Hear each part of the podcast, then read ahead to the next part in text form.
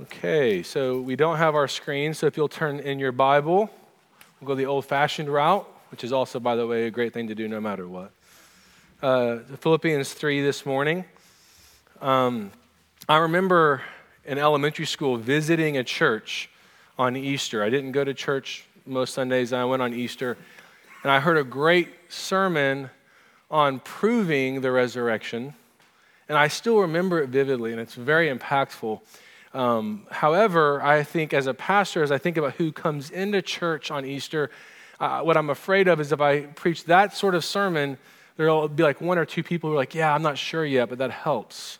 Where I find myself, and maybe you feel yourself in need, is not in proving the resurrection, but really answering the question, what about the resurrection now? We, we, we long for the future of our resurrected bodies. We believe in the resurrection of Christ, but what happens now? What role does it play besides the celebration of Easter? And we're going to look at, a, at probably the classic or a classic place in the scriptures where Paul explains that very thing. Uh, in chapter 3 of Philippians, Paul transitions to a concern he has for the people of Philippi. That is, that there have been people that have come into their mix that are saying, you know, Jesus is real, uh, Jesus did rise, but there are other things you need as well. There are other things you should be doing to be a good religious person. And he even calls them dogs. Watch out for the dogs, he says. Um, Paul doesn't pull very many punches. But then he explains that he himself has a much better pedigree than even the star person who's come into their mix. Um, unfortunately, at this point, he's writing this letter from chains. But he says, I have more. And we're going to start at verse 7. He says, But whatever gain I had, he's referring to those markers, those things he had. He says, I count, I counted as loss for the sake of Christ. Indeed, I count everything as loss because of the surpassing worth of knowing Christ Jesus my Lord.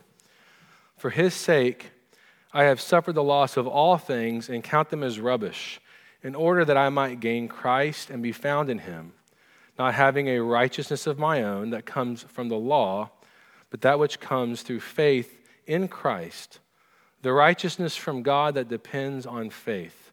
And I want you to focus now on verse 10. He unpacks this process. He says, That I may know him and the power of his resurrection and may share his sufferings, becoming like him in his death, that by any means possible I may attain the resurrection from the dead. This is the word of the Lord.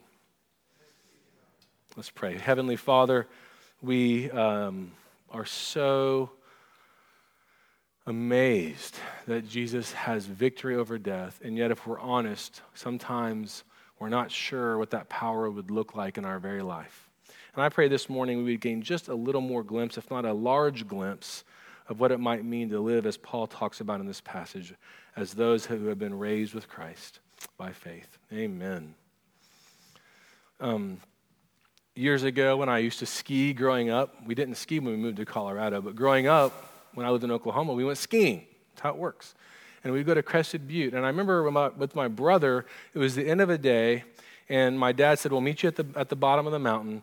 And he and I were going to ski a few more runs. And it started to snow. And the, and the time started to come where the lifts are going to shut down. And the snow picked up, and it became what we would probably in Oklahoma call a blizzard. I don't know if those that live in Colorado would call that a blizzard, but it felt ominous. And we kept skiing, and we would take a route, and we'd come back to the same lift.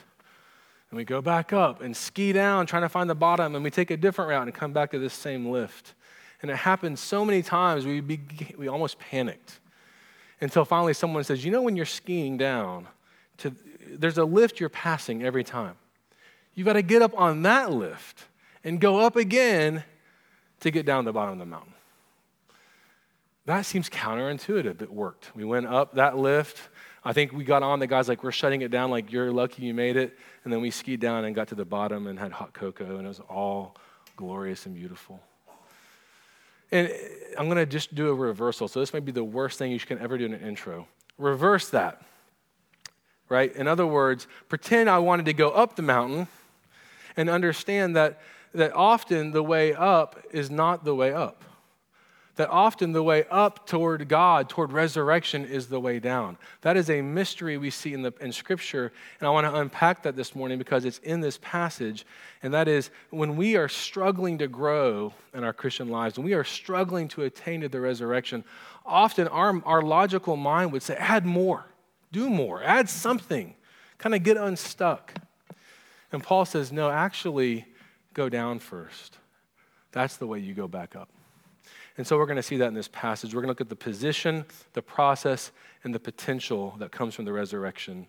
So if you'll join me in looking at our passage closely, Paul is talking about these markings, these things in his life. And in verse 7, he says, Whatever gain I had, I count or counted past tense as a loss for the sake of Christ. What he is suggesting is that there are these things in his life that for all of his life, especially his adult life, with his success in religion, he had markings. Um, just to remind you of what they were, um, in the first few verses there, he says he was circumcised on the eighth day of the people of Israel. He was of the tribe of Benjamin, a Hebrew of Hebrews. As to the law, he was a Pharisee. He was in a certain class that was above others. As to, he says, um, as to zeal, he persecuted the church. He didn't just have ideas, he went out and did something with those ideas. And as to righteousness, he was under the law, he was blameless. So Paul is saying, this is, these were the things I used to value. These were what mattered to me. This is what drove me in my life. Uh, this morning at the sunrise service, Shane did a great job. He shared from Acts 9, which he had preached on on Wednesday as well. And it's a really, uh, it's the place where Saul, who, become, who is Paul, uh, is converted. And it's that moment where Saul meets the risen Savior. And for the first time in his life, he realizes all that stuff that used to matter so much just moments before became rubbish, right? But then in verse 8, he adds something. He says, Indeed, I count everything as loss because of the surpassing worth of knowing Christ Jesus, my Lord. He, he gives this full description of who Jesus is. He longs to know Jesus. And Paul is saying, The position I'm now in is I met Jesus. It was, I remember one of my professors talking about that moment where Jesus said, Saul, Saul. He says, Why are you persecuting my church? Right? No. What does he say? Saul, Saul, why are you persecuting me? I am in a mystical union with my church. And when you go after Stephen or any of these people and pull them into prisons or stone them to death, you are persecuting me. And so the position that Paul became when he was converted was not as a, just a new idea, a new philosophy. He became in the position of a person who was in union with Christ. And all of a sudden, his identity was not bound in anything he had ever done before. That is radical. So I was thinking about this with what would that look like in our modern era? Um, I have a new office and I have empty walls, and we discuss what would go on the wall. And the, what do you think about putting on your walls? Right? What do you do? Right? You put up things that, that I'll put up a diploma. Here's where I went to school. You know, here's what's good about me. You walk in, you'll see my hobbies, my interests. Listen, there's nothing wrong with that. But follow the thought. What is on your proverbial wall? What are you walking around with that you want people to know about you? That you, you wish that people could see about you? That maybe you just come out and tell people about yourself? The things that, if they were stripped away, you would feel actually naked, right, and alone. Paul tells us his list, but then in verse 8, when he adds, I count everything as loss, he's opening the door to the fact that that was just the beginning that there's this entire, there's this infinite amount of things we can attach ourselves to. Um, recently, because I have this new office and Emily's moving up into our upstairs office, she kind of challenged me to clean out my office, my stuff, my junk. We had moved in and I just put stuff up like on all these shelves, just set stuff out there, and that's where they remained. And I told her, I said, this is going to be painful because I'm a hoarder. Anyone like, I don't like this about myself, and I don't have a lot of stuff. But what I realize is I feel like an affinity to things. Like there's a, it's almost like there's this memory when I touch the object. And it's like death to go, I guess I don't need that anymore. And that's what Paul says. He says, I consider them rubbish. What is rubbish? Rubbish is the stuff left over after the life is sucked out of it, right? Rubbish is when you go to a garage sale and you see that item for a dollar that you know they spent a hundred bucks on because it was going to change their life, right? It was going to, and you look over and it didn't. But maybe, maybe it'll change your life for a dollar. Paul is saying, you don't need this stuff because of your new position. And let me just read us verse 9 and let's just rest on this for a moment before moving into the process. He says, I want to be found in him. That's in Jesus. I want to be found in him, not having a righteousness of my own that comes from the law, but that which comes through faith in Christ. The righteousness from God that depends on faith. This is what sparked the Reformation. This is the, the doctrine that changes lives. In this verse, Paul is talking about justification by faith. He's talking about adoption. He's talking about the fact that his sins are cast on Christ and he is now a new creature. This is new for him, at least at his conversion. And here he's telling the Philippians, this is everything. This is not just the beginning. This is where you need to rest. This is your position. Now, I want you to I want to ask you to believe one thing. You're in one of two camps at all time. You are always seeking righteousness. We need to just understand that. One commentator said, really, for Paul, another uh, synonym would be just life. What is it you go to for life? The word righteousness sounds like religious. And some of you might be like, I don't care about righteousness. But you do. You and I, we all care about being right, that our life is correct according to what we think. Whether it's religious things or irreligious things, we want to be found correct, right?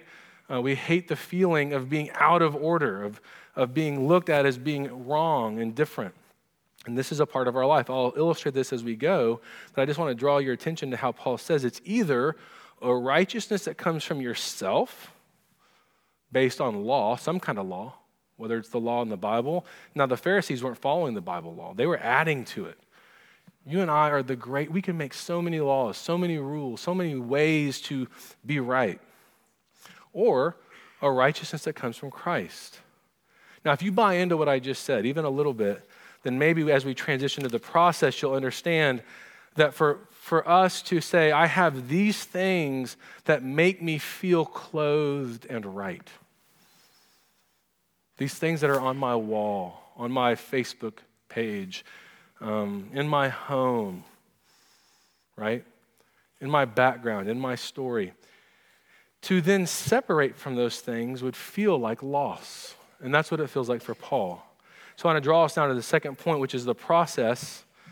Um, Paul says in verse 10, he has this hyphen and he transitions that I may know him and the power of his resurrection and may share in his sufferings. What Paul says right there is not three things. Look at it again that I may know him and the power of his resurrection and may share in his sufferings. That's not three things, that's one thing.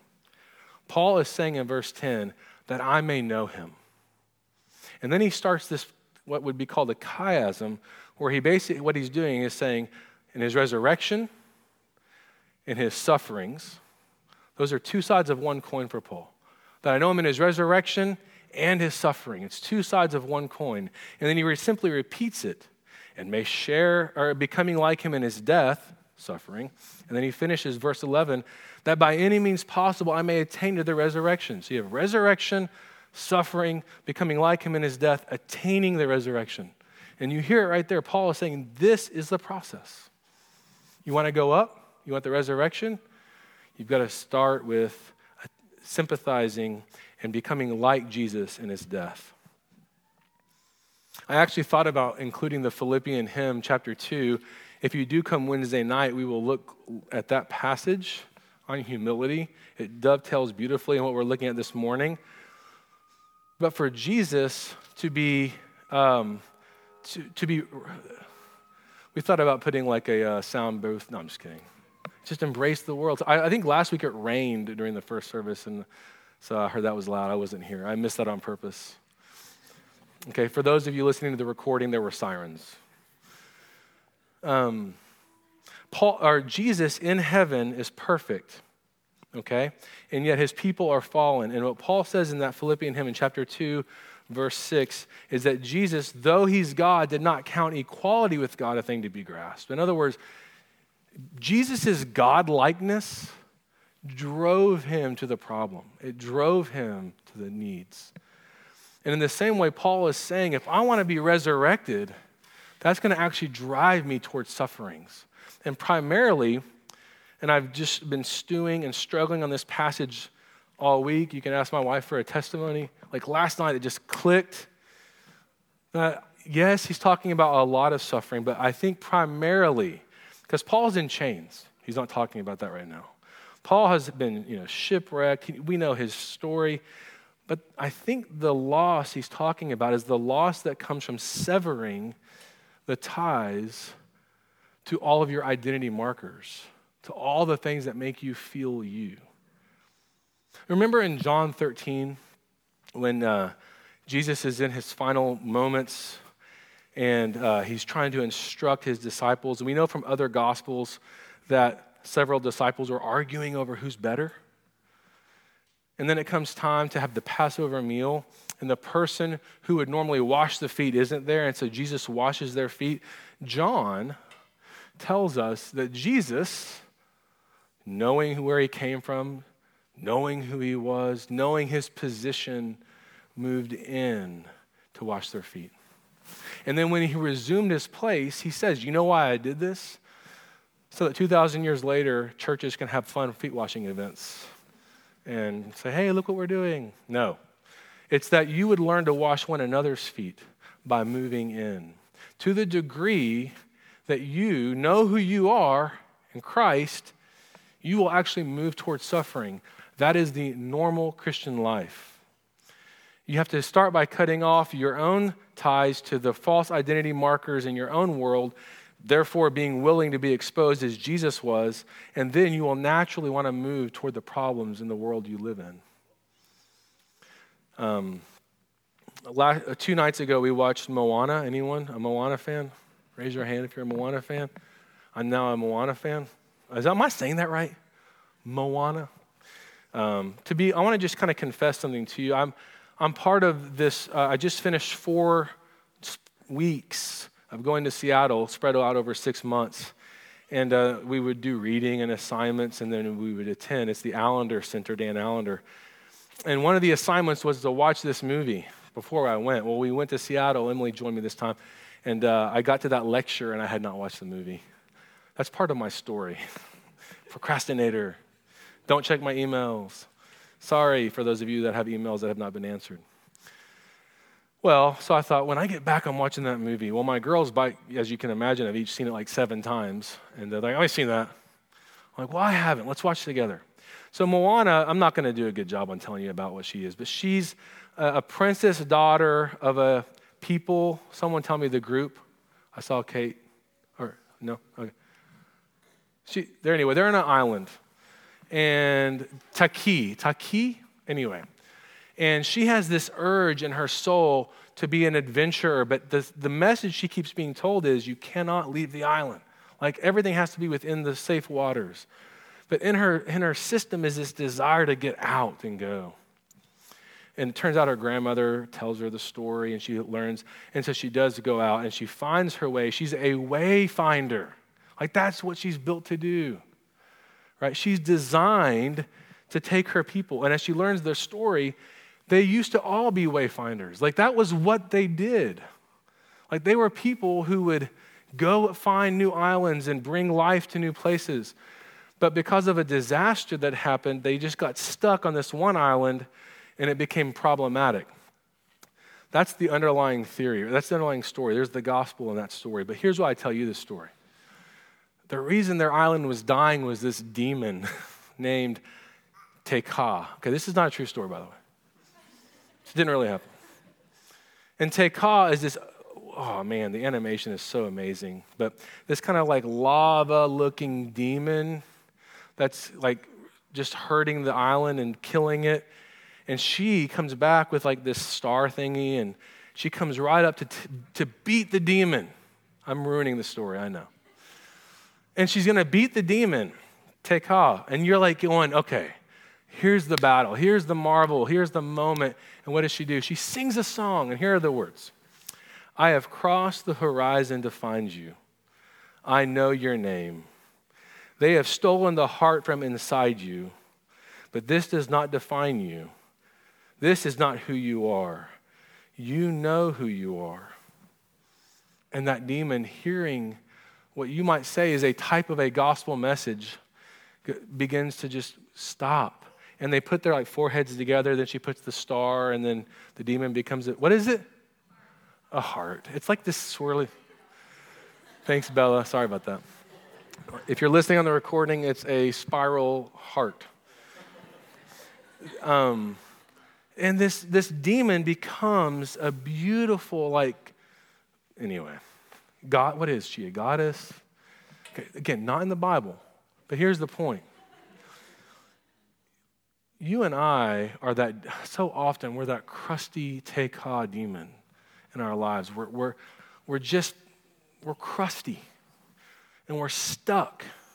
And Jesus looks at you and says, I have crossed the horizon to find you. When he rises from the dead, he says, I have come for you. This is your story. Do you know who you are? And I want to just tell you another snapshot from the Allender Center that at the very end, we do this thing, which we only did it this one time, where you have a microphone and you go around, like we're sitting in a group like this at tables and stuff, and you say things like, This was a really good, I thought this was wonderful. You know what I'm talking about? Anyone ever done that kind of thing? I am, it turns out, horrible at moments like those. Like you think, oh, Ryan, he gets up and preaches, he likes to talk. Why wouldn't I just grab that microphone and like do a stand-up comedy routine? First guy out of the out of the box is a PCA pastor. There are only three of us there, and like he kills it. Like you should have written it down and published what he said. I'm like, okay, so there goes my chance of ever standing up. And I just felt, I'm just going to tell you how I felt. I felt like if I stand up and talk, I'm going to crash the wall that I have spent four long weeks developing. A wall of great advice to my friends and my group. A wall of just, look at me, I have wisdom and insight. I'm going to stand up and say the dumbest thing, and they're going to go, and it's going to crash, and I'm going to die. That's what I'm up against in that moment. The second PCA guy there stands up a few moments later, and he has the microphone. I'm like, great. And you know what this guy does? He sings the song from Moana. and the moment he starts singing, I, I felt as if my clothes had just been stripped. I was just like, what are you doing? I still can't believe he did it. Uh, and by the way, I never shared a thing. It was perfect. Uh, I'm like, definitely, I'm in shock. I'm huddling. Okay. I know it's such a small thing, but there are real reasons why I don't want to go into that moment and talk. There are real reasons that kept me from being who I was meant to be, even in that simple moment. And when Paul says these things, he's not saying, walk out of these doors and go into world missions, though that might be true for some of you. But he's saying by degrees, we grow when we see these problem areas, these areas where we're living out of this orphan nature and we're just kind of huddled down and we're terrified because we're living for a false righteousness. If I knew my righteousness was in Jesus in that moment, I would have stood up and said the right words. And if they didn't, if they weren't great, who cares? I can't remember what anybody said but my friend who sang, and I don't like what he did. What are the things that define you? What are the things that you're, you're tethered by? And I want to just say to you, and it really came to me probably this morning, a lot of it is tied to your story. I mean, I've read, the, I've read these. I've preached through Philippians twice prior to this sermon. I've read this passage. You've heard this passage. We, we repeat this passage. How many of you ever, ever asked yourself this question? Where did Paul find out about this pedigree? Like, did he just know it? Or was he told? You are of the tribe of Benjamin, brother. You don't cry. Go out and be Paul or Saul, you know. You're a Hebrew of Hebrews. Do you know what happened on the eighth day of your life, little boy? We circumcised you. You know why? Because you are zealous. He had a story. He was trained and, and, and educated in the best schools. He had, he had stamps of approval on him. He had his entire world cut out for him before he could probably even articulate an original thought. And when Jesus comes along and says to him, It's rubbish. It's rubbish. Not because those things don't help you. It's good to be trained, it's good to have schooling, it's good to have a tribe and all these things. But you're trying to get life from those things, and it will not work. And to the degree that you're resting on your identity in those things, you will suffer and you will fall. So, just some points of application. Well, the final point to this discussion has already been discussed the potential, and it's not a point. I'm just going to make this concept and close this out. Is that Paul says the potential, verse 11, is that he might, by any means possible, attain the resurrection from the dead. And the question is is he saying, I hope I go to heaven? No. He's saying, I know I'm going to heaven. I know that when I die physically, Jesus will receive me into heaven. Or if he returns before that, I will rise with him. He knows that truth. He is saying a very profound thing that in this world, in this life, I have this amazing ability to reach into the future based on the resurrection from the past and based on the resurrection from the future. I have the opportunity in Christ to see it played out in my life as though I were dead and raised right now. That's what he's saying. So, just some application, and it's what are the things that you say, like um, something bad happens in your life? You say, well, at least I have blank. What is that? At least I have my health, right? At least my marriage. At least my what? My job, my money, my hobbies, my account. What do you have? The application is what things are tethering you? Here's the final illustration, and it's not very good. There's this blimp, and it has all these cords, okay? And for the blimp to go up, what do you have to do? You have to crawl down to the base of a cord and like untie it and get physical and even use a knife, right? That's the image I want you to have. The way to get that to move up is by finding where those cords are tied. What are the things you're clinging to that is not the reality of Jesus Christ? That is the process of the Christian life until the day you die or he returns. The way you grow is by going into those places and confessing them. Um, personal thoughts, personal note would be um, this was a very hard sermon for me. And I, I mean, I wish I could tell you I usually get nervous, but usually I don't. And this was not coming together. And last night, I just felt like Jesus showed me something that I want to tell you, and that is this, and don't be offended. I don't care what you think. I mean, hallelujah. Like, I want you to like Jesus. I want you to like his gospel, but my sin was that I was like, man, I hope they like me. You know, I'm Sally Field. You know, they really like me. Uh, anyone? Sally Field when she received the Oscar, okay, in 1985, terms of endearment, I believe. I want that so bad that when I'm in bed before an Easter sermon, I'm wondering if it's going to happen. And I felt Jesus say, Do you believe anything you're talking about? Is it even true for you? Hallelujah, it is true. The resurrection is glorious. When you can cut those ties, it doesn't mean sticks and stones will break my bones but words will never hurt me. That's not true. Your words will hurt me. You tell me you don't like my sermon, it's going to hurt my feelings. But then you know what I'm going to do? I'm going to go to Jesus, whose sticks and stones broke his bones. He rose from the dead, and I'm going to say, I'm raised with you, and that's behind me. Thank you, Jesus. Hallelujah. All right. Let's close in prayer. That's the first clap I've ever had in the sermon. Jesus, we love you. We love the resurrection. Of course, we long. Uh, just a few verses later, Paul tells us we will one day, someday, hopefully sooner than later, have our bodies, our lowly bodies, raised with yours. That's our hope. But in these few years, even few days possibly until then, Let it be true that we are attaining the resurrection by living now as though we are dead in Christ and raised with him. Amen.